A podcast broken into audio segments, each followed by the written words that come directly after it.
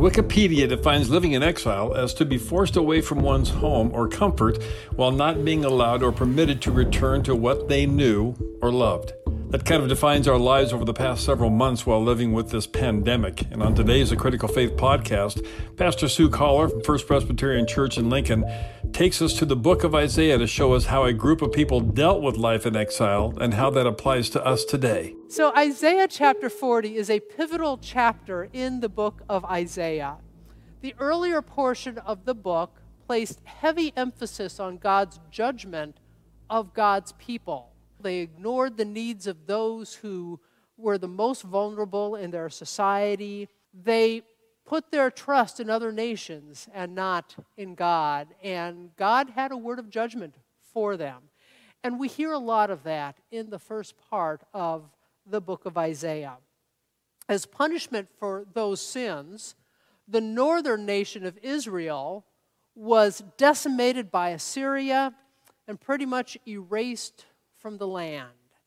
About 140 years later, the southern nation of Judah was captured by Babylon, and all but the poorest of the poor were taken off into exile in Babylon. Chapter 40 announces redemption. It announces that the time of punishment is over and God is about to lead them home. Oh, comfort my people, says your God. Speak tenderly to Jerusalem and cry to her that she has served her term, that her penalty is paid, that she has received from the Lord's hand double for all her sins. A voice cries out, In the wilderness, prepare the way of the Lord. Make straight in the desert a highway for our God. Every valley shall be lifted up, and every mountain and hill be made low. The uneven ground shall become level, and the rough places a plain. Then the glory of the Lord shall be revealed, and all people shall see it together, for the mouth of the Lord has spoken.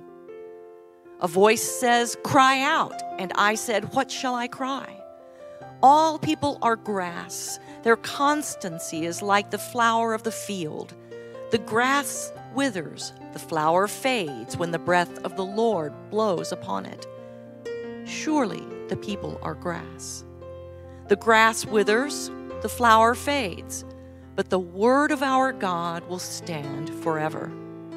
Get you up to a high mountain, O Zion, herald of good tidings.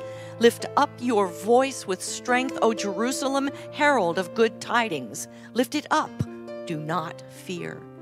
Say to the cities of Judah, Here is your God. See, the Lord God comes with might, and his arm rules for him. His reward is with him, and his recompense before him. He will feed his flock like a shepherd. He will gather the lambs in his arms and carry them in his bosom and gently lead the mother sheep.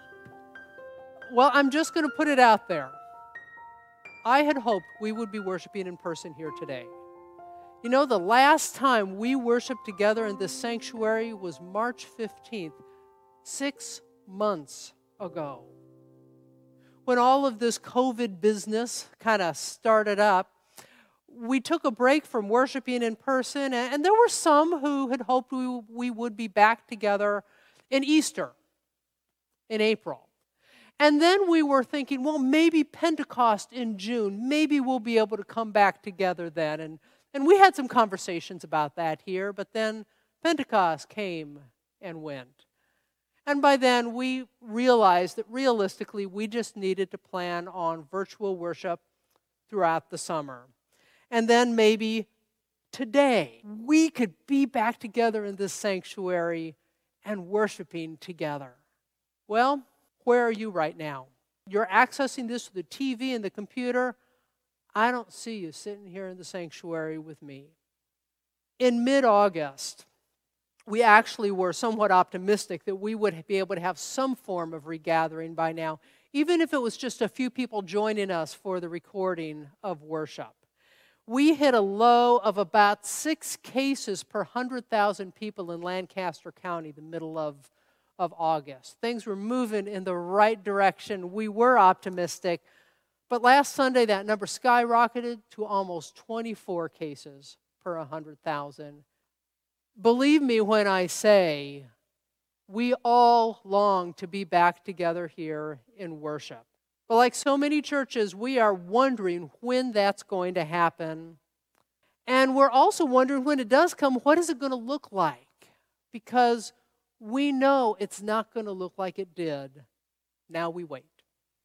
We wait for the all clear to come back to worship. Meanwhile, we're adapting to a new normal. We're all wearing our masks, we're keeping our distance, we're not going out as much. As I was thinking about all this uh, in preparation for today's sermon, I, I had to do a little bit of processing of my own disappointment that we still aren't able to come back together in worship.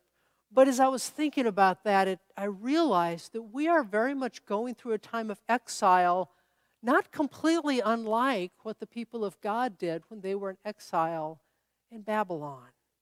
You see, when they were in exile in Babylon, they also hoped their exile would be very short lived, that God would destroy Babylon and that God would lead them home, back to Jerusalem, back to their homes, back to the life they had left.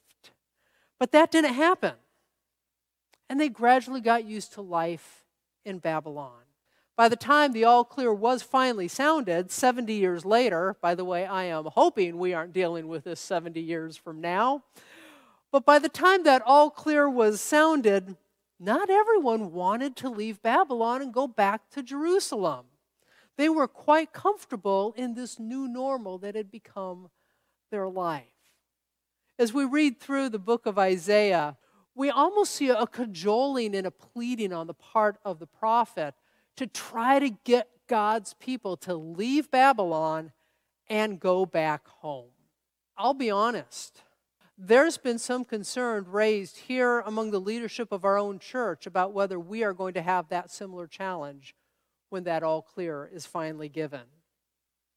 There are some who worry that you will have gotten so used to worshiping online at your own convenience that as long as we continue to offer online worship, you're probably not going to come back into this space at 11 o'clock on a Sunday morning. I am not worried about that. I actually have no concerns about that at all because church is more than worship. It's a community of faith, it is relationships, it's growing together, it's serving together, it's making a difference together. And as good as online worship is, there are some things about church that just can't be translated over fiber optics. I'm realistic to know enough to know that you will probably trickle back in. Everybody's not going to come back the first Sunday we can. But I know that you know the church is more than just worship. So while I'm not worried about that, I do care about how we are using this time and how we are weathering this waiting time. And I find some hope and comfort and encouragement in Isaiah's words. Because Isaiah affirms to the people of God who are off in exile that God is not absent from them. I know many feel right now that God may be absent. They may feel quite alone right now especially those who are not able to access our online community. But God is never absent, even in exile. Isaiah declares that God has not forgotten us. God sees our heart, God hears our cries, God rejoices with us at the birth of a child, God grieves with us at the death of a loved one. God is with us no matter where we are. And wherever God is, there is love, there is hope, and there is life. Because of that, the prophet Jeremiah, who preached and worked about the same time that that southern nation of Judah was being carted off to Babylon in exile, he declared this word from God While you are in exile, build houses and live in them, plant gardens and eat the produce, have children, get married, have grandchildren, and seek the welfare of the city where you are. because in its welfare, you will find your own. Jeremiah knew this was not going to be short lived, but he also knew that God was with them and that they could flourish even in exile. I know we long to return to what was. But That's not where we are right now. We are right here. We are in exile in the midst of a pandemic, wearing our masks, keeping our distances, and worshiping online. That's the reality. That's where we are right now. But we are still God's people, we are still a community of faith. So, the question I have for all of us is are we allowing ourselves to fully embrace the possibilities of where we are, even in a pandemic? Are we celebrating what God is doing even in these strange times? Because God is active. Are we finding new ways of being community when we can't be together in the same room the way we're used to? Are we growing? Are we contributing to the health and well being of the larger community around us during this pandemic? I've told a few people that as hard as this pandemic is on us, and it is, this pandemic has given our church a remarkable opportunity. It has forced us to find new ways of worshiping together, and in doing so, we have had people worship with us from across the country. We have had some of our own members who've been unable to join us on a Sunday morning join us in worship online. We have found new ways to build community through letters and phone calls and porch visits and online fellowship. We've even been exploring new ways of being in partnership with our mission partners, asking them, What's changed for you? And how can we be a support to you during this time? I think I told you a few weeks ago our Sudanese worship is reaching people all the way around the world. And our Zoom communion has given us a really unique opportunity to bond. Our Shift Task Force, which has been leading the church, envisioning the future God is calling us to, has been joking that in a weird way, this pandemic has forced us to do what we have not been able to do on our own. Yeah, you might remember uh, back in the fall, we talked about as a church taking a, a sabbatical, a Sabbath from all of our activities because we, we were tired. We were doing so much. People were having to show up at so many things that we were tired. We needed a break. And we also needed to step back from what we were doing so we had space to see where God is leading us next, as opposed to just continuing to do what we've always done. We failed miserably. I don't even need one hand to count the number of things we stopped doing when we said we were going to stop doing pretty much everything. But we've been stopping now. And in this space, we have had the freedom to think and dream and experiment and try new things.